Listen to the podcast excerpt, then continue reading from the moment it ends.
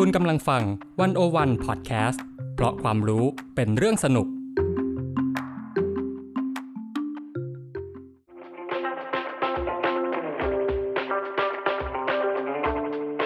อาเซียนบอกมีไกด์ออกจากอาเซียนมุมเดิมๆ เข้าถึงอาเซียนมุมใหม่ๆ สนุกลึกและลับ แบบที่ไกด์สำนักไหนก็ไม่เคยพาไป กับเบนวงพันธ์อมรินเทวา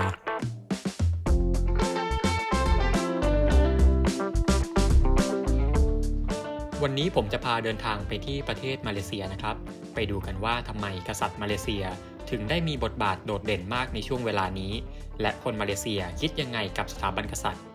คำศัพท์ที่ต้องรู้ก่อนออกเดินทางวันนี้ อากง หมายถึงกษัตริย์มาเลเซีย และเพื่อเพิ่มอรรถรสในการเดินทางครับ ขอแนะนำให้ชมสารคดีชุด Becoming a King ของ National Geographic และสารคดีชุด Malaysia's Majesty Twice a King ของ Discovery Channel ด้วยนะครับ สวัสดีครับ วันนี้เรามาเดินทางทั่วอาเซียนกันต่อในอาเซียนบอมีไกด์นะครับสำหรับ EP นี้เนี่ยเราจำเป็นต้องกลับมาที่มาเลเซียกันอีกครั้งหนึ่ง คือเราเพิ่งเล่าเรื่องของมาเลเซียไปเมื่อ 2 EP ที่แล้วเนาะตอนนั้นจะเป็นเรื่องของคนรุ่นใหม่กับการเมืองมาเลเซีย ตอนนี้ที่ต้องกลับมามาเลเซียอีกรอบหนึ่งเนี่ยเป็นเพราะว่าเมื่อปลายเดือนที่แล้วก็มีเหตุการณ์สำคัญเกิดขึ้นที่นั่นนะครับ นั่นก็คือเรื่องของการเปลี่ยนตัวนายกรัฐมนตรี จากเดิมที่เป็นนายมูฮิดินยัสซีน ตอนนี้ก็เปลี่ยนเป็นนายอิสมาอิลซาบรียาคอบเรียบร้อยแล้ว ซึ่งกระบวนการเปลี่ยนตัวนายกเนี่ยมันเกิดขึ้นอะไรยังไง มันก็เริ่มต้นขึ้นจากการลาออกของนายมูฮิดินยัสซีนที่ถูกกดดันหลายทางเลยทั้งเรื่องของกระแสการเมือง และก็ความล้มเหลวในการจัดการโควิด ซึ่งก็ทำให้ต้องมีการสรรหานายกรัฐมนตรีคนใหม่ และในกระบวนการที่เกิดขึ้นทั้งหมดนี้เนี่ย เราจะเห็นตัวละครคนหนึ่งที่มีบทบาทสำคัญมากๆ และคนคนนั้นก็คือพระมหากษัตริย์ ซึ่งมาเลเซียเนี่ยเขาจะเรียกกษัตริย์ของเขาว่ายังดีเปิดตัวนอากง หรือเรียกสั้นๆ ก็เรียกว่าอากงนะครับ เพราะฉะนั้นหลังจากนี้ในพอดแคสต์เนี่ยผมจะใช้คำว่าอากงเนาะอย่าเข้าใจว่าแปลว่าคุณปู่ในภาษาจีนอะไรไม่ใช่นะครับอากงพระองค์ปัจจุบันนี้นามว่าสมเด็จพระราชาธิบดีอับดุลเลาะชานะครับ ซึ่งมีบทบาทในการแต่งตั้งนายก แต่ว่าต้องเข้าใจอย่างนี้ก่อนว่าการแต่งตั้งนายกที่ว่าเนี่ยมันไม่ใช่ว่าเป็นนายกพระราชทานหรืออะไร ไม่ใช่ว่าอากงจิ้มคนไหนมาเป็นนายกก็ได้ ไม่ใช่อย่างนั้น แต่มันหมายถึงว่ามันเป็นการแต่งตั้งนายกที่ใช้อำนาจตามรัฐธรรมนูญที่อากงเนี่ยเขาสามารถพิสูจน์ได้ว่าคนคนนี้มีเสียงข้างมากในสภาอย่างแท้จริง ก็ใช้วิธีด้วยการสัมภาษณ์สสทีละคนเนี่ยจนกระทั่งพิสูจน์ได้ว่านายอิสมาอิลซาบริยาคอบเนี่ย ได้รับเสียงข้างมากในสภาอย่างแท้จริง จนกระทั่งเกิดการแต่งตั้งขึ้นมา เนี่ยเป็นกระบวนการแต่งตั้งนายกที่ทำให้กษัตริย์เนี่ยมีบทบาทโดดเด่นมากกว่าครั้งไหนๆ และนอกจากเรื่องของการแต่งตั้งนายกแล้วเนี่ย เรื่องนี้ไม่ใช่เรื่องเดียว แต่ว่าในช่วงปี 2 ปีที่ผ่านมาเนี่ยครับ อากงเนี่ยยังเข้ามามีบทบาทโดดเด่นในอีกหลายเรื่องในทางการเมือง ซึ่งคนก็มองว่าเนี่ยคืออากงที่ มีความโดดเด่นมากที่สุดนับตั้งแต่มาเลเซียก่อตั้งประเทศขึ้นมาเลย แต่นั่นมันก็ตามมาสู่คำถามนะครับว่า เอ๊ะ การกระทำของอากงเนี่ย มันถูกต้องหรือเปล่า มันเป็นการแทรกแซงทางการเมืองหรือเปล่า มันก็เลยเกิดเป็นข้อถกเถียงกันในสังคมมาเลเซียเกิดขึ้นนะครับ เพราะฉะนั้นวันนี้ครับพอดแคสต์ของเราเราจะพาไปดูกันว่าทำไมกษัตริย์มาเลเซีย ถึงได้มีบทบาทโดดเด่นขึ้นมาในช่วงเวลานี้ พร้อมกับไปสำรวจว่าคนมาเลเซียเขาคิดยังไง ครับอย่างที่ผมบอกไปแล้วว่ากระบวนการเปลี่ยนผ่านนายกที่ผ่านมาเนี่ยเป็นกระบวนการที่อากงเข้ามามีบทบาทอย่างที่ไม่เคยเป็นมาก่อน แต่ว่าต้องบอกอย่างนี้ว่าช่วงปลายเดือนที่ผ่านมาที่มีการเปลี่ยนตัวจากนายยัสซีนเป็นนายอิสมาอิลซาบริยาคอบเนี่ยนี่ไม่ใช่ครั้งแรกที่อากงเข้ามามีบทบาทมากขนาดนี้ แต่ว่าครั้งแรกจริงๆเนี่ยต้องย้อนกลับไปเมื่อประมาณต้นปีที่แล้ว อันนั้นคือครั้งแรกจริงๆ ก็คือ มหาเทมูฮัมหมัดที่เป็นนายกรัฐมนตรีอยู่ๆก็ประกาศลาออกสายฟ้าแลบสถานการณ์ก็คล้ายกันนะครับ ก็คือว่าก็ต้องมีการสรรหานายกคนใหม่ขึ้นมา และจนกระทั่งว่าอากงเนี่ยก้าวเข้ามาใช้อำนาจตามรัฐธรรมนูญ และก็สามารถพิสูจน์ได้ว่านายมูฮิดินยัสซีนเนี่ยครองเสียงข้างมากในสภา ก็เลยเกิดการแต่งตั้งตามมาเนี่ยครับคือการ ปลี่ยนผ่านครั้งแรกที่เราเห็นอากงเข้ามาแสดงบทบาทในลักษณะแบบนี้ แล้วถามว่าเมื่อก่อนเนี่ยมันเป็นลักษณะแบบไหน คือถ้าเป็นตามปกตินะครับ มันก็จะเป็นเรื่องของการเลือกตั้งใช่ไหมครับ แต่ว่าครั้งนี้มันอาจจะต่างออกไปตรงที่ว่าเออมันเป็นเรื่องของการลาออก และต้องหานายกคนใหม่มาแทน แต่จริง ๆ แล้วเนี่ยที่ผ่านมาในประวัติศาสตร์ของการเมืองมาเลเซียเนี่ยมันก็เคยมีการลาออกของผู้นำมาก่อน แต่ว่ามันก็ไม่ใช่ว่าอากงเนี่ยจะเข้ามามีบทบาทได้มากขนาดเท่าครั้งนี้ ถามว่ามันเกิดอะไรขึ้น ต้องเล่าไปเมื่อก่อนเนี่ยการเมืองมาเลเซียเนี่ยถือว่ามีความแน่นอนกว่านี้เยอะนะครับ ถ้าเกิดว่าใครเคยติดตามการเมืองมาเลเซียมาเนี่ยคือเมื่อก่อนเนี่ยตำแหน่งนายกครับจะผูกขาดโดยพรรคการเมืองพรรคเดียว นั่นก็คือพรรคอัมโนขั้วรัฐบาลไม่เคยเปลี่ยนขั้วเลยมา 60-70 ปี เพราะฉะนั้นเนี่ยในเรื่องของการเลือกนายกอะไรต่างๆเนี่ยทุกอย่างมันจะจบลงได้ ในระดับของสถาบันการเมือง คือทุกอย่างมีความแน่นอน เรารู้อยู่แล้วว่าอะพรรคเนี้ยเสียงข้างมากพรรคอัมโนเนี่ยพรรคเนี้ยยังไงก็ได้เป็นนายกแน่ๆ ทุกอย่างมันจบลงได้ในสภา คือมีการลาออกก็ตาม แต่ว่ากระบวนการเลือกนายกคนใหม่ก็จบลงในสภา แต่ว่าในปัจจุบันเนี้ยมันสถานการณ์มันต่างออกไป คือหลังจากการเลือกตั้งเมื่อปี 2018 นะครับ มันเกิดการเปลี่ยนแปลงครั้งใหญ่ในภูมิทัศน์การเมืองของมาเลเซีย ซึ่ง ทำให้ขั้วรัฐบาลที่อยู่มา 60-70 ปีเนี่ยต้องพ่ายแพ้เป็นครั้งแรก กลายเป็นฝ่ายค้านครั้งแรก แล้วก็กลายเป็นว่าฝ่ายอีกฝั่งหนึ่งก็ก้าวขึ้นมาเป็นรัฐบาล ตรงนี้แหละครับมันทำให้มาเลเซียเนี่ยก้าวสู่ความเป็นการเมืองแบบหลายพักอย่างแท้จริง เมื่อก่อนก็มีหลายพักนะครับ แต่ว่าเมื่อก่อนเนี่ยจะเป็นหลายพักโดยที่ว่ามีพักเดียวที่โดดเด่นขึ้นมา แต่ตอนนี้เป็นหลายพักแท้จริง แล้วคือการแข่งขันตอนนี้มันจะรุนแรงขึ้นมาก แล้วอีกอย่างหนึ่งคือตอนนี้สถานการณ์ในสภาเนี่ยตอนนี้คือเรียกว่ากินกันไม่ลง ฝ่ายค้านกับฝ่ายรัฐบาลเนี่ยมีคะแนนเสียงที่สูสีกันมาก เสียงปริ่มน้ำแบบแบบหายใจลดต้นทอมากเลย มันก็เลยเกิดสถานการณ์ที่ว่าอะมันไม่มีฝั่งไหนที่มันได้เสียงข้างมากเด็ดขาด แล้วต้องบอกอย่างนี้ว่ามาเลเซียเนี่ย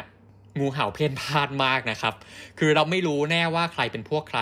เพราะฉะนั้นในการเลือกนายกเนี่ยมันพลิกไปพลิกมาได้ตลอดมันชี้ขาดได้ยากมาก เนี่ยเลยครับเลยเป็นสาเหตุที่ทำให้อากงเนี่ยต้องเข้ามาใช้อำนาจตามรัฐธรรมนูญ เพื่อชี้ขาดว่าใครกันแน่ ที่กลุ่มเสียงข้างมากในสภา อันนี้เป็นสาเหตุหนึ่งนะครับ นอกจากเรื่องของกระบวนการเปลี่ยนผ่านนายกที่เกิดขึ้น 2 ครั้งที่ผ่านมาก็คืออครั้งที่เปลี่ยนจากนายมหาเทพมูฮัมหมัดเป็นนายมุฮิดินยัสซิน แล้วก็เปลี่ยนจากนายมูฮิดินยัสซีนเป็นนายอิสมาอิลซาบรียาคอบเนี่ยมันจะมีอีกครั้งหนึ่งที่ อากงได้เข้ามาแสดงบทบาทในลักษณะนี้ก็คือเมื่อเดือนตุลาคมปี 2020 ก็คือหลังจากที่นายมูฮิดินยัสซีน เป็นนายกมาได้ประมาณ 6-7 เดือน ตอนนั้นเนี่ยนายอันวาอิบราฮิมนะครับเป็นผู้นำฝ่ายค้าน อยู่ๆเนี่ยเขาอ้างขึ้นมาว่า เขาได้เสียงข้างมากในสภาเรียบร้อยแล้ว เพราะว่ามีงูเห่าจากฝั่งรัฐบาลเนี่ยย้ายมาโหวตให้เขา ต่อมาเนี่ยนายอันวาอิบราฮิมก็ไปเข้าเฝ้าอากง ก็คือไปไปไปแจ้งนะครับว่าเนี่ยตัวเขาเนี่ยตอนเนี้ย ได้เสียงข้างมากเรียบร้อยแล้ว แต่สุดท้ายแล้วปรากฏว่าอากงเนี่ยก็ไม่ได้แต่งตั้งนายอันวาอิบราฮิมขึ้นเป็นนายกรัฐมนตรี เพราะอะไรเพราะว่านายอันวาเนี่ยแจ้งว่าจำนวนสสที่ support เขาเนี่ยมีจำนวนเท่าไหร่ แต่ปัญหาสำคัญเนี่ยคือว่ามันไม่มีรายชื่อ ไม่มีรายชื่อว่าเป็นใครบ้าง ซึ่งตรงนี้มันไม่ชัดเจนทำให้อากงเนี่ยปฏิเสธที่จะแต่งตั้งนายอันวาอิบราฮิมในที่สุดนะครับ อันนี้เป็นเรื่องหนึ่ง แล้วหลังจากเหตุการณ์นั้นไม่นานในอีกไม่กี่วันต่อมาเนี่ยมันก็เกิดอีกเหตุการณ์หนึ่งเกิดขึ้นมา นั่นก็คือว่านายมูฮิดินยัสซีนเนี่ยเสนอให้อากงประกาศภาวะฉุกเฉิน ก็คืออ้างเหตุผลเรื่องของการจัดการโควิด -19 ที่กำลังรุนแรงในตอนนั้น แต่จริง ๆ แล้วคนก็มองออกครับว่าโควิดเนี่ยไม่ใช่ประเด็นหลักหรอก มันเป็นเรื่องของการเล่นเกมทางการเมืองมากกว่า เป็นเรื่องของการ ที่นายยัสสินเนี่ยต้องการจะซื้อเวลาทางการเมือง เพราะว่าพอมีการประกาศภาวะฉุกเฉินปุ๊บเนี่ยสภาจะไม่ต้องเปิด และสภาไม่ต้องเปิดเนี่ยมันก็เป็นผลดี เพราะว่าคือสภาอย่างที่ผมบอกเนี่ยเสียงมันปริ่มน้ำมากเสียงสสฝ่ายค้านฝ่ายรัฐบาลเนี่ยมันใกล้กันมากทำให้นายยัสสินเขาก็กลัวครับว่า วันดีคืนดีเนี่ยเกิดมีงูเห่าขึ้นมาเนี่ยเขาจะโดนโค่นได้ทุกเมื่อเลย เพราะฉะนั้นการที่สภามันปิดไปเนี่ยมันก็ทำให้เขายังยืนยันได้ว่าเอออย่างน้อยที่สุด เขาจะยังเป็นนายกต่อไปได้ จนกระทั่งภาวะฉุกเฉินสิ้นสุด ก็เนี่ยครับเป็นเรื่องของการซื้อเวลา แต่ว่าสุดท้ายแล้วอากงปฏิเสธบอกว่า การประกาศภาวะฉุกเฉินเนี่ยมันไม่จำเป็นไม่จำเป็นต้องประกาศนะครับ ซึ่งเนี่ยมันแสดงถึงเรื่องของการใช้พระราชอำนาจในการวีโต้ขององค์พระมหากษัตริย์ แลแล้วตามรัฐธรรมนูญเนี่ยคือพระมหากษัตริย์เนี่ยจะมีอำนาจในการประกาศสถานการณ์ฉุกเฉินอยู่แล้วนะครับ ด้วยการที่รัฐบาลเนี่ยเข้าไปขอพระบรมราชานุญาต ซึ่งพระราชอำนาจเนี่ยจะเป็นของอากงในการประกาศ และครั้งนี้จะได้เห็นพระราชอำนาจของอากงในการวีโต้ซึ่งเราไม่ค่อยเห็นมากเท่าไหร่ในการเมืองมาเลเซีย แต่ว่าต่อมาเนี่ยถัดไปอีก 2-3 เดือนนะครับ ประมาณช่วงปลายปีที่แล้วคาบเกี่ยวมาถึงต้นปีนี้เนี่ยนายยัสซินก็เสนอขึ้นไปอีกครั้งว่าจะให้ประกาศภาวะฉุกเฉิน แต่ครั้งเนี้ยอากง ตัดสินใจว่ายอมตามอะประกาศก็ประกาศ พระชวังเนี่ยก็เหตุผลว่าเป็นเรื่องของการควบคุมการระบาดโควิด ซึ่งถ้าไม่คิดอะไรมากก็แน่นอนว่าเออสถานการณ์ตอนนั้นเนี่ยมันอาจจะรุนแรงขึ้นทำให้อากงก็เปลี่ยนพระราชฤทัยในที่สุดนะครับ แต่ว่าแต่ว่าเราก็ไม่แน่ใจว่ามันมีเหตุผลเบื้องหลังหรือมีรับลมคมในอะไรหรือเปล่าตรงนี้เราก็ไม่ทราบนะครับ และภาวะฉุกเฉินเนี่ยก็อยู่มาได้จนถึงมีอายุมาจนถึงเดือนประมาณสิงหาคมปี 2021 ก็คือเมื่อเดือนที่แล้วนี้เองนะครับ มันก็การันตีเก้าอี้นายกของนายยัสซีนว่าอะเนี่ยนับตั้งแต่ปลายปีที่แล้วมาจนถึงสิงหาคมเนี่ยเขายังอยู่ต่อมาได้ เพราะว่าสภาไม่ต้องเปิด จนเวลาที่ใกล้หมดอายุแล้วประมาณช่วงปลายเดือนกรกฎาคมถึงต้นเดือนสิงหาคมเนี่ยพระราชวังก็แถลงออกมาว่าเนี่ยภาวะฉุกเฉินเนี่ยไม่จำเป็นต้องต่ออายุอีกแล้วนะ แล้วก็ขอให้สภากลับมาเปิดประชุมให้ได้เร็วที่สุดเนี่ยครับแล้วก็จะเห็นเป็นอีก action หนึ่งของอากงที่ออกมาในช่วงเวลานี้อะก็ รัฐบาล สสอะไรต่างๆ ก็ก็ตามนั้นก็มาประชุมสภาอะไรกัน แต่คราวนี้มันไม่จบแค่นั้น มันมีดราม่าใหญ่ขึ้นมาอีกก็คือ มันเกิดเหตุการณ์ที่ว่านายมูฮิดินยัสซีน อยู่ๆประกาศขึ้นมาในสภาบอกว่านี่ครับ กฎหมายต่างๆ ที่อยู่ภายใต้ประกาศสถานการณ์ฉุกเฉินเนี่ยเขาได้ยกเลิกเรียบร้อยแล้วอ้าวตรงนี้เป็นประเด็นเลย ตรงนี้เป็นดราม่าเพราะอะไร เพราะว่าถ้าไปย้อนดูตามรัฐธรรมนูญเนี่ย ตามกฎหมายไม่มีการรองรับให้นายกกับคอรมอเนี่ยยกเลิกกฎหมายภายใต้ประกาศภาวะฉุกเฉินได้เอง แต่ว่ามันทำได้ด้วยวิธีไหน มันยกเลิกได้ด้วย 2 วิธีคือ 1 คือการลงมติจากสภา อันนี้คือวิธีแรก แนวทางที่ 2 ก็คือ ต้องผ่านพระราชวินิจฉัยของอากงเนี่ยครับแล้วถามว่าการที่นายกประกาศยกเลิกเองเนี่ย มันไปเข้ากฎข้อไหนมันไม่เข้ากฎข้อไหนเลย ซึ่งแปลว่าอะไรมันแปลว่าการกระทำของนายโมฮิดินยัสซินเนี่ยมันขัดต่อรัฐธรรมนูญอย่างชัดเจน ตรงนี้มันเลยสร้างเสียงวิพากษ์วิจารณ์หนักมากในสังคมมาเลเซีย แล้วที่สำคัญเนี่ยมันไม่ใช่แค่เป็นที่วิจารณ์ในสังคมมาเลเซียแค่นั้นนะครับ แต่ว่าคนที่วิจารณ์อีกอีกกลุ่มหนึ่งเนี่ยก็คือสำนักพระราชวัง ซึ่งเราไม่ค่อยเห็นนะครับที่สำนักพระราชวังเนี่ยจะออกแถลงการออกมาตำหนิรัฐบาล เป็นสิ่งที่แทบไม่เคยเห็นมาก่อน ตรงนี้มันสะท้อนถึงความสัมพันธ์ระหว่างสถาบันกษัตริย์กับการเมืองที่มันโหมันแตกร้าวหนักมากในตอนนั้น และตรงนี้ถือเป็นชนวนหนึ่งที่สำคัญมากเลยที่กดดันให้นายยสินเนี่ยต้องลาออกในที่สุดเพราะอะไรเพราะว่า คือการกระทำของนายยสินเนี่ยมันถือว่ามีผลร้ายแรง ไม่ใช่แค่ในทางกฎหมาย แต่ว่าในเชิงจารีตด้วยครับ เพราะว่ามันถือว่านอกจากจะเป็นการขัดรัฐธรรมนูญแล้วเนี่ย มันเหมือนว่าเป็นการจงใจที่จะก้าวล่วงพระราชอำนาจของอากง ตรงนี้ทำให้นายสซินเนี่ยถูกกล่าวหาถึงขั้นว่าเป็นกบฏเลยขนาดนั้นเลยนะครับ แล้วการกระทำแบบนี้มันถือว่ามันกระเทือนฐานเสียงมากโดยเฉพาะฐานเสียงคนที่เป็นกลุ่มคนมาเลมุสลิม ที่เป็นฝั่งอนุรักษ์นิยมเนี่ยกลุ่มนี้เขากระเทือนมากกระเทือนใจมาก ถามว่าทำไมการที่ นายัสซินทำแบบนี้ทำไมมันถึงไปกระทบฐานเสียงของคนมาเลมุสลิมมากขนาดนั้น ตรงนี้ต้องเล่าย้อนไปนะครับ ต้องย้อนไปมองว่าประเทศมาเลเซียเนี่ยเขาวางโพสิชันวางตำแหน่งแห่งหนของตำแหน่งอากงไว้ยังไง แล้วการที่เราจะรู้ได้เนี่ยแน่นอนว่าเราต้องไปดูที่รัฐธรรมนูญ รัฐธรรมนูญมาเลเซียเนี่ยเขาเขียนไว้งี้ครับเขาบอกว่าอากงเนี่ยถือว่าเป็นผู้พิทักษ์รักษาสถานะพิเศษของคนเชื้อสายมาเลย รวมถึงชนท้องถิ่นชนพื้นเมืองของรัฐซาบาและซารวักด้วย เอาตรงนี้แปลว่าอะไร คือต้องเล่าอย่างนี้ว่ามาเลเซียเนี่ยเป็นประเทศที่ประกอบด้วยคนหลายเชื้อชาติ หลักๆก็จะมีอยู่3เชื้อชาติ1ก็คือเป็นคนมาเลที่อยู่มาแต่เดิม2คือคนจีน3คือคนอินเดียนะครับอันนี้คือ3เชื้อชาติหลัก มาเลเซียเขาจะมี mindset อย่างนี้ครับเขาจะมองว่าคนจีนกับคนอินเดียเนี่ยเป็นคนที่เข้ามาทีหลัง และเหมือนกับว่าตามเรื่องราวของประวัติศาสตร์เนี่ยคนจีนกับอินเดียจะเป็นเสมือนกับคนที่ว่าเออเข้ามาเบียดบังเข้ามาแย่งผลประโยชน์ของคนมาเลที่มีอยู่มาตั้งแต่เดิม เพราะฉะนั้นเนี่ยมาเลเซียเขาจะมีการมีแนวคิดของการปกป้องสถานะบางอย่างให้กับคนมาเล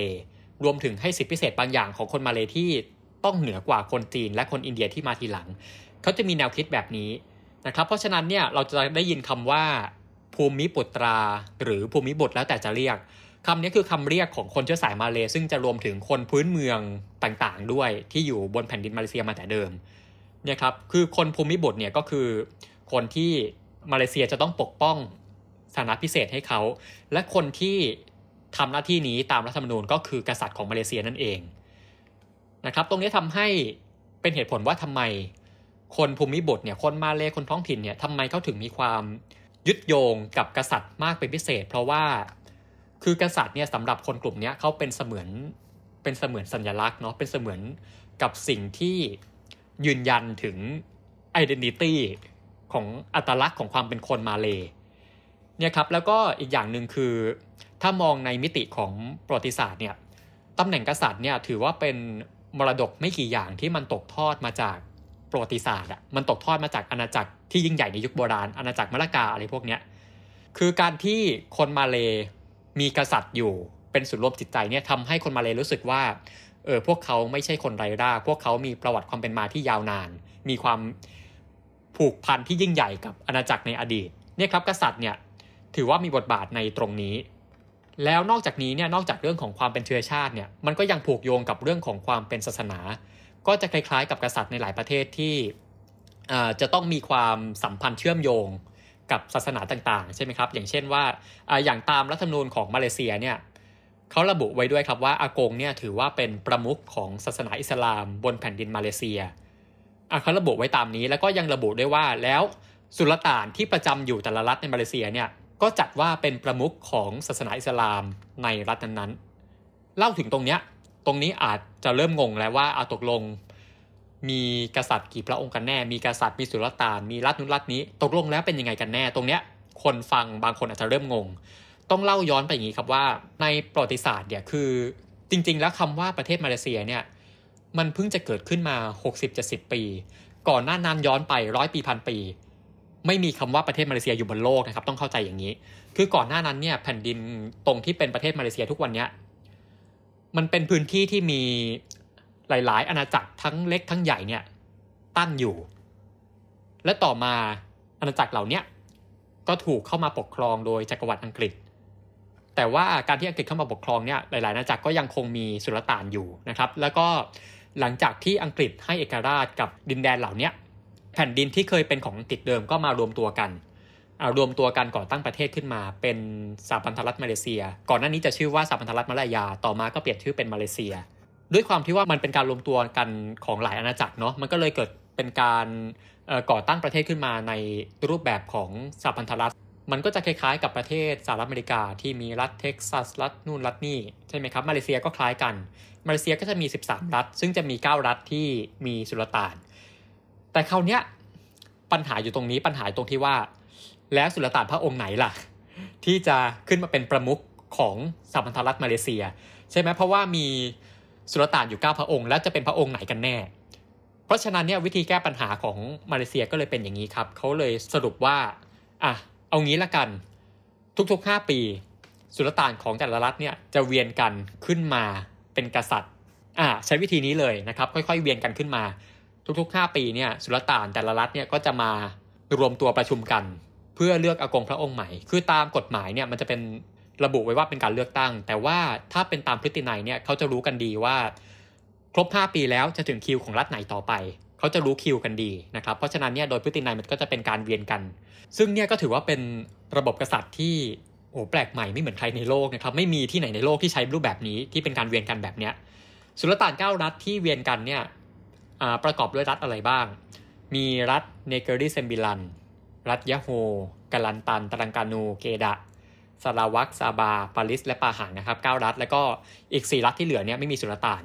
เพราะฉะนั้นการที่มี 9 รัฐ แล้วก็แต่ละรัฐใช้เวลา 5 ปีเนี่ยเพราะฉะนั้นเขาจะใช้เวลาทั้งหมด 45 ปี ถึงจะเวียนกลับมาที่รัฐเดิม แล้วมันก็จะมีเรื่องตลกว่าสุลต่านพระองค์หนึ่งได้ขึ้นครองราชเป็นอากงถึงสองครั้ง นะครับเพราะว่าครั้งแรกเนี่ยพระองค์เป็นสุลต่านในปีประมาณช่วง 1970 ถ้าจำไม่ผิดนะครับ แล้วก็ต่อมาเนี่ยผ่านมา 45 ปีปุ๊บ สุลต่านพระองค์เนี้ยก็ยังคงเป็นสุลต่านของรัฐนั้นอยู่ คือเป็นสุลต่านของรัฐเกดะนะครับ พระองค์คือสุลต่านอับดุลฮาลิมมูอัสซัมชานะครับพอเวียนมาครบ 45 ปีปุ๊บเนี่ยพระองค์ยังคงเป็นสุลต่านอยู่ทำให้พระองค์เนี่ย ได้ขึ้นครองราชเป็นครั้งที่2เนี่ยมันมีเหตุการณ์แบบนี้เกิดขึ้น ผมแนะนำให้ดูสารคดีชุด Malaysia's Majesty Twice a King นะครับเป็นสารคดีของ Discovery Channel นะครับมีให้ดูบน YouTube เนาะสารคดีชุดนี้เขาจะเล่าถึงเนี่ยแหละชีวิตของสุลต่านพระองค์เนี้ยในการครองราชครั้งที่ 2 ผมแนะนำให้ดูนะเพราะว่าเป็นสารคดีที่มันสอดแทรกเรื่องของเกร็ดความรู้เรื่องของบทบาทที่มาต่างๆ ของอากงมาเลเซียนะครับเป็นสารคดีที่ดีมาก สำหรับคนที่อยากจะศึกษาเรื่องของระบบกษัตริย์ของมาเลเซีย และก็ยังมีอีกชุดหนึ่งที่ผมอยากแนะนำให้ดูก็คือสารคดีชุด Becoming a King อันนี้เป็นของ National Geographic นะครับซึ่งอันนี้จะเป็นเรื่องของ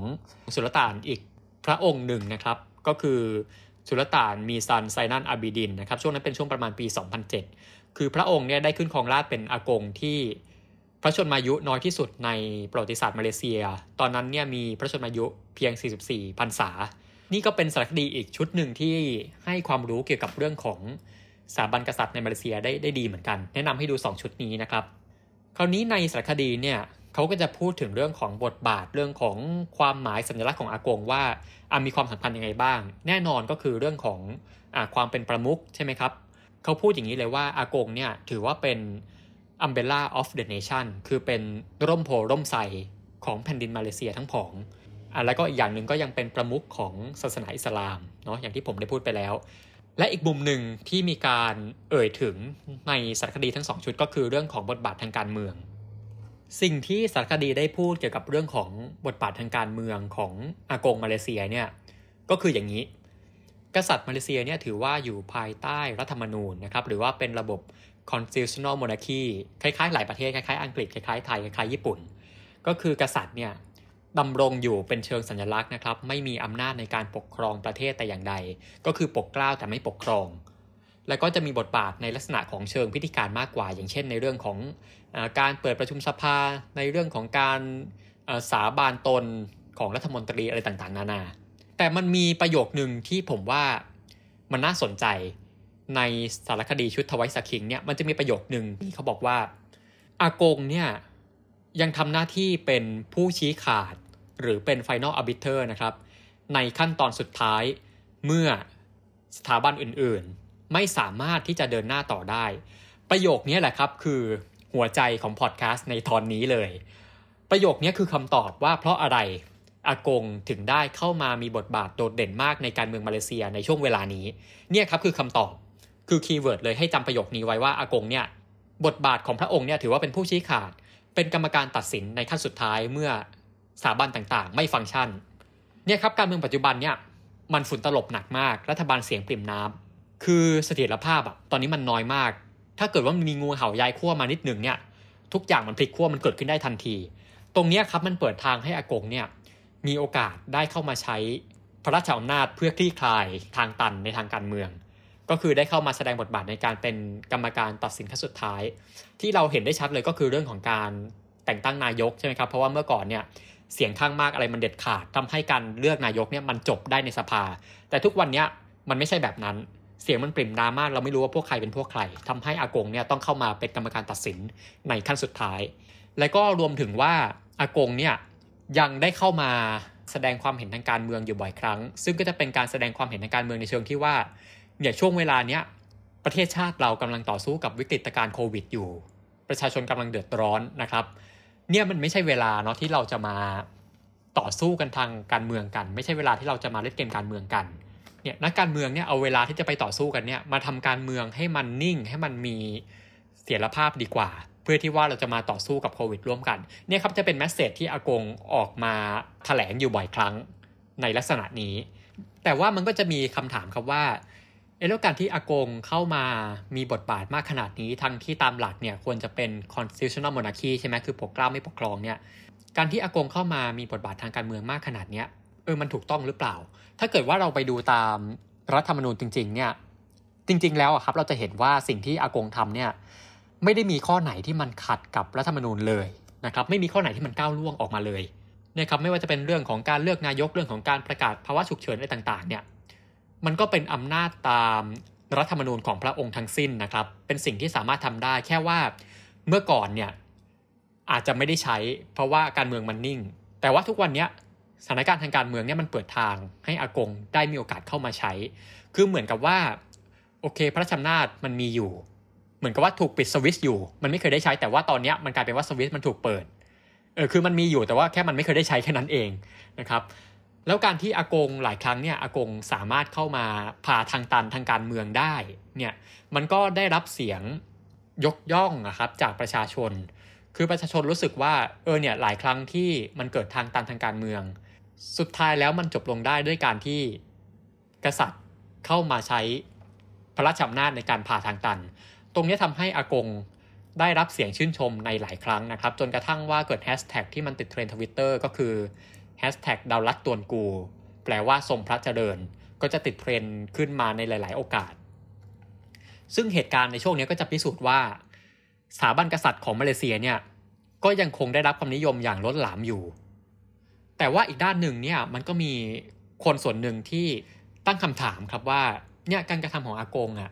เหมาะสมหรือเปล่า เออโอเค ถึงแม้จะอยู่ตามกรอบของรัฐธรรมนูญอยู่ก็จริงนะครับ แต่เขาก็กังวลกันว่า เอ๊ะถึงวันหนึ่งเนี่ยคือพอวันเนี้ยอากงใช้พระราชอำนาจไปเต็มที่เลย แล้ววันหนึ่งเนี่ยมันจะมีจุดหนึ่งไหมที่อากงอาจจะก้าวล้ำเส้นบางๆ ออกมาแทรกแซงทางการเมืองวันหนึ่งจะล้ำเส้นหรือเปล่า อันนี้เป็นสิ่งที่คนจำนวนไม่น้อยก็กังวลกันว่าถึงจุดหนึ่งเนี่ยมันจะไปถึงจุดนั้น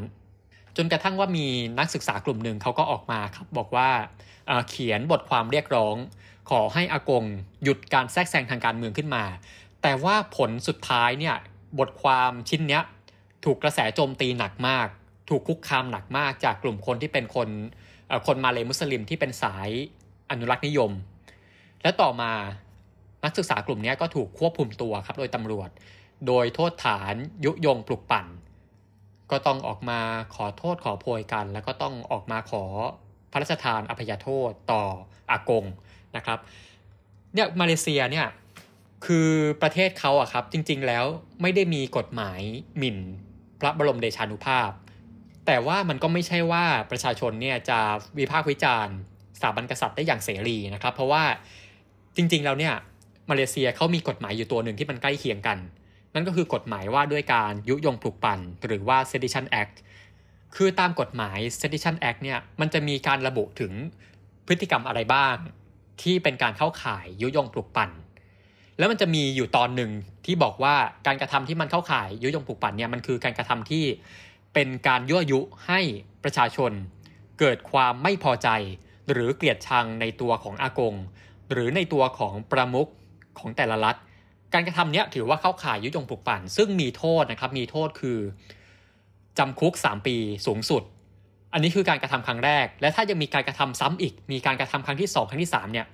โทษสูงสุดจะเพิ่มขึ้นเป็นการจำคุก 5 ปีเนี่ยครับและที่ผ่านมาก็จะมีคนโดนจับด้วยข้อหานี้ต่อเนื่อง เพราะว่าจะมีการวิพากษ์วิจารณ์สถาบันกษัตริย์ต่างๆ นานาอยู่ต่อเนื่อง แล้วถามว่าการที่คนวิจารณ์เนี่ยเขาวิจารณ์กันเรื่องอะไร เอาเรื่องหนึ่งก็คือเรื่องของการแทรกแซงการเมือง ซึ่งจริง ๆ ก่อนหน้านี้ก็จะมีการวิจารณ์อยู่บ้างเป็นระยะนะครับ นอกจากเรื่องของการแทรกแซงทางการเมืองเนี่ยยังมีเรื่องอะไรอีกก็คือเรื่องของความอื้อฉาวบางอย่าง อย่างเช่น บางทีจะมีเรื่องความชู้สาวมีเรื่องของออการประพฤติไม่เหมาะสมบ้างของคนที่เป็นเชื้อพระวงศ์ของมาเลเซีย ก็จะมีเรื่องแบบนี้เกิดขึ้นมาบ้างจะมีคนวิจารณ์ และก็ที่สำคัญเนี่ยส่วนมากครับคนมาเลเซียเขาจะวิจารณ์ สถาบันกษัตริย์ในเรื่องของความฟุ่มเฟือย และก็ในเรื่องของความเป็นอภิสิทธิชนที่อยู่เหนือคนอื่น อย่างนี้เรื่องของความเป็นอภิสิทธิชนเนี่ยมันมีกรณีล่าสุดเพิ่งเกิดขึ้นเมื่อต้นปีนี้เป็นกรณีที่ใหญ่มากก็คือ มันมีสำนักข่าวหนึ่งเนี่ยลงข่าวครับว่าสำนักพระราชวังเนี่ยมีการแอบนำเข้าวัคซีนซิโนฟาร์ม เข้าไปฉีดกันเองในสำนักพระราชวัง และก็รวมถึงมีการแจกจ่ายให้กับญาติสนิทมิสหายต่างๆนะครับ ทั้งที่ว่า ปัญหาคือว่าวัคซีนเนี่ยซิโนฟาร์มครับเป็นวัคซีนที่ไม่ได้รับการรับรองจากทางการมาเลเซีย ตรงนี้ก็เป็นประเด็นขึ้นมา ซึ่งรัฐบาลต่อมาก็ออกมาปฏิเสธข่าวนี้ว่าไม่เป็นความจริง แต่ว่ามันไม่มีการปฏิเสธโดยตรงมาจากทางสำนักพระราชวัง ตรงนี้เลยทำให้คนเคลือบแคลงสงสัยว่า เอ๊ะหรือข่าวลือเนี่ยมันจะมีมูลหรือเปล่า มันจะเป็นจริงหรือเปล่า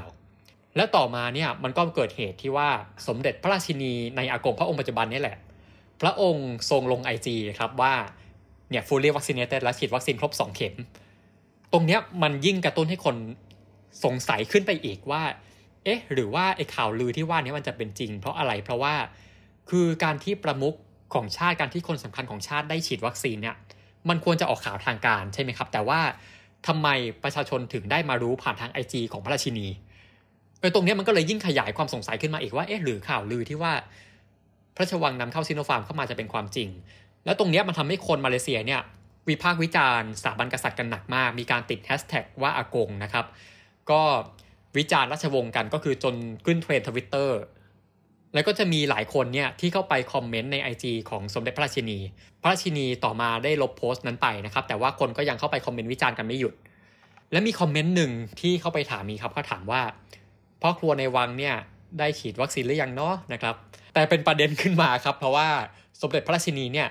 รีプライกลับถึงคอมเมนต์นี้ พระองค์ตอบกลับว่าเดงคิกเคอร์แปลเป็นไทยแปลว่า อิจฉาเหรอโหเนี่ยครับเป็นกระแสเดือดขึ้นมาเลยบนโลกออนไลน์นะครับแล้วก็แฮชแท็กคำนี้คำว่าเดงคิกเคอร์เนี่ยก็ติดเทรนด์ทวิตเตอร์ขึ้นมา เป็นเป็นเรื่องใหญ่โตมากในสังคมมาเลเซียในช่วงเวลานั้น แล้วก็ทำให้เกิดเนี่ยครับเกิดกระแสวิพากษ์วิจารณ์แล้วก็รวมถึงมีคนที่ทำเอ่อ ทำมีมทำโพสต์ต่างๆ ที่ล้อเลียนสมเด็จพระราชินี และจะมีอยู่มีมหนึ่งมีอยู่มีอยู่การล้อเลียนหนึ่งที่ที่มันเป็นประเด็นขึ้นมาก็คือเป็นศิลปินคนหนึ่งเนี่ยเขาทำ playlist บน Spotify คือเป็น playlist playlist ที่ชื่อว่า dengki ke นะครับ ก็คือจะรวมรวมเพลงที่มีคำว่าอิจฉาต่างๆเนี่ยรวมไว้ใน playlist แล้วก็มีหน้าของสมเด็จพระราชินีอยู่ ต่อมาศิลปินคนนี้ที่ทำ playlist นี้ขึ้นมาเนี่ยก็ถูกตำรวจควบคุมตัว แล้วก็มีการตั้งข้อหาอะก็คือเรื่องของการยุยงปลุกปั่น แล้วก็มีเรื่องของการตั้งข้อหาพรบคอมพิวเตอร์ ซึ่งก็ถูกวิพากษ์วิจารณ์กันหนักมากนะครับ แล้วก็ประชาชนส่วนหนึ่งก็ออกไปประท้วงคัดค้านกันที่หน้าสำนักงานตำรวจให้ปล่อยตัว ซึ่งต่อมาศิลปินคนนี้ก็ได้รับการปล่อยตัวออกมานะครับ ก็ไม่ไม่ทราบว่าด้วยเบื้องหลังอะไรต่างๆ นานา เนี่ยครับเป็นเหตุการณ์ที่เรียกว่าสะเทือนความนิยมของสถาบันกษัตริย์มากเลยในระดับหนึ่ง และก็ ไม่ได้มีคำขอโทษอะไรออกมาที่เป็นทางการจากทางสำนักพระราชวังนะครับ ตรงนี้ก็สะเทือนมาก ทั้งที่ว่าก่อนหน้านี้อากงกับสมเด็จพระชินีเนี่ยก็มีภาพลักษณ์อะไรต่างๆ ที่ถือว่าค่อนข้างดีมาตลอด คืออย่างตัวของสมเด็จพระชินีเนี่ยก่อนหน้านี้ก็เคยมีข่าวนะครับว่ามีการประนามประนามที่มีการจับกลุ่มคนที่วิพากษ์วิจารณ์ตัวพระองค์เอง คือสมเด็จพระชินีเนี่ยก็ออกมาบอกเลยว่าเนี่ย ประเทศเราเป็นประเทศเสรีนะไม่ควรจะมีการจับกลุ่มการวิพากษ์วิจารณ์คนอื่นแบบนี้ แล้วก็จะมีข่าวที่ว่าสมเด็จพระชินีและอากงเนี่ยพระองค์ยอมสละเงินประจำตำแหน่ง 6 เดือน เพื่อให้ไปต่อสู้กับโควิดเนี่ยครับแล้วก็รวมถึงตัวอากงเองก็จริง ๆ ก็เป็นที่ชื่นชอบของคนมาเลยนะครับ เพราะว่าพระองค์คือมีพระราชอัธยาศัยที่เป็นกันเอง คืออย่างผมมีเพื่อนที่เป็นคนมาเลเซียนะเป็นนักข่าวมาเลเซีย เขาก็เล่าให้ฟังนี่เขาบอกว่าเนี่ยเขาเคยไปทำข่าวช่วงที่มันเกิดเชลตันโมฟครับช่วงที่ว่ามีการเปลี่ยนตัวนายกจากมหาเทเป็นนายศินเนี่ยเนี่ยเขาก็ไปยืนเฝ้าหน้าสำนักพระราชวังนะครับเนี่ยระหว่างที่ยืนเฝ้าอยู่เนี่ยอากงก็ซื้อ KFC มาเลี้ยงนักข่าวที่ยืนรออยู่ข้างหน้าพระราชวังนั้นเนี่ยเพื่อนผมก็เล่าให้ฟังว่าโอ้โหเขาดีใจมากเลยครั้งหนึ่งในชีวิตเนี่ยเขาได้กิน KFC ที่อากงเป็นคนเลี้ยงเนี่ยครับคือนักข่าวหรือว่าคนประชาชนทั่วไปเนี่ยก็จะชื่นชมในความเป็นกันเองมากของอากง คือโดยทั่วไปเนี่ยความนิยมในสถาบันกษัตริย์มาเลเซียเนี่ยก็ยังนับว่าสูงอยู่นะครับ แต่ว่าเราก็จะเห็นว่าเออกระแสด้านลบมันก็มีเหมือนกัน มีทั้งเรื่องของอการวิพากษ์วิจารณ์เรื่องราวต่างๆ มากมาย ซึ่งนับจากเนี้ยสถาบันกษัตริย์เนี่ยความนิยมจะอยู่ต่อไปยังไง จะยังคงได้รับความนิยมต่อไปไหม ก็เป็นเรื่องที่อากงพระองค์นี้สุลต่านพระองค์ต่างๆ รวมถึงพระองค์ต่อๆไปเนี่ยก็จะต้องพิสูจน์ตัวเองกันต่อไปครับ ครับแล้วก็จากที่ผมเล่ามาทั้งหมดนะครับ โดยสรุปก็คือว่าการที่กษัตริย์เข้ามามีบทบาทโดดเด่นมากในช่วงเวลานี้เนี่ยก็เป็นเหตุผลที่ว่า สถาบันการเมืองของมาเลเซียกำลังขาดเสรีภาพฝุ่นตลบนะครับ เป็นสถาบันที่ว่าตอนนี้กำลังฟังก์ชันได้น้อย แล้วก็ผสมโรงกับเรื่องของวิกฤตโควิด ซึ่งเป็นวิกฤตซ้อนวิกฤตนะครับ ตรงนี้ก็เลยเปิดทางให้อากงได้เข้ามาใช้พระราชอำนาจในการเป็นกรรมการตัดสินในขั้นสุดท้าย เพื่อผ่าทางตันให้ทุกอย่างมันยังเดินหน้าต่อไปได้ ซึ่งโอเคว่าเป็นสิ่งที่มาเลเซียไม่เคยเห็นมาก่อน คือการที่การเมืองมาเลเซียมันมันวุ่นวายฝนตลบทุกวันเนี้ยผมอยากให้ทุกคนมองอย่างนี้ครับ อยากให้มองว่ามันเป็นเรื่องของพัฒนาการทางประชาธิปไตย คือเมื่อก่อนเนี่ยพักการเมืองพักเดียวโดดเด่น ผูกขาดเก้าอี้นายกนะครับ การเมืองมีความแน่นอน แต่ว่าตอนเนี้ยมันเหมือนกับว่าประชาธิปไตยของมาเลเซียเนี่ยมันได้ก้าวข้ามขึ้นไปอีกขั้นหนึ่งแล้ว คือ มันเป็นระบบหลายพักอย่างแท้จริง มันมีการแข่งขันมีการเปลี่ยนผ่าน ขั้วการเมืองอย่างแท้จริงเกิดขึ้นมา ซึ่งแน่นอนว่าในช่วงแรกๆเนี่ยมันก็ย่อมที่จะคลุกคลัก ย่อมที่จะตะกุกตะกักบ้าง แต่ว่ามันก็เป็นสิ่งใหม่ ๆ ที่คนมาเลเซียเนี่ยโอเคว่าไม่เคยเห็นมาก่อน แต่ว่าคนมาเลเซียรวมถึงนักการเมืองต่างๆเนี่ยเขาจะต้องเรียนรู้ร่วมกันนะครับ แล้วก็จะต้องก้าวผ่านมันไปให้ได้ตามคันลองของประชาธิปไตย และก็เช่นเดียวกันครับ นอกจากประชาชน นอกจากสถาบันการเมืองที่จะต้องเรียนรู้จากการเปลี่ยนแปลงในการเมืองมาเลเซียในตอนนี้เนี่ยสถาบันกษัตริย์เนี่ยก็ต้องเรียนรู้เช่นกันนะครับว่าท่ามกลางสถานการณ์ทางการเมืองรูปแบบใหม่ที่ประเทศไม่เคยพบเห็นมาก่อนเนี่ยสถาบันกษัตริย์นับจากนี้จะวางตัวยังไง จะใช้พระราชอำนาจรูปแบบไหนยังไง ที่จะเหมาะสมและไม่ล้ำเส้น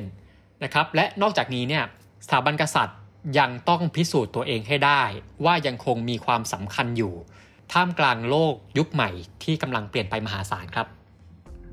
แล้ววันนี้การเดินทางสำรวจความคิดเห็นของคนมาเลเซีย ต่อสถาบันกษัตริย์ในห่วงเวลาของวิกฤตการเมืองปัจจุบันก็สิ้นสุดลงแล้วนะครับ แต่ยังมีมุมมองของอาเซียนที่น่าสนใจอีกเยอะเลยครับ แล้วติดตามกันต่อในอาเซียนบอกมีไกด์ในตอนหน้านะครับ ว่าเราจะพาคุณไปที่ไหน วันนี้ผมเบนวงพันธ์อมรินเทวา สวัสดีครับ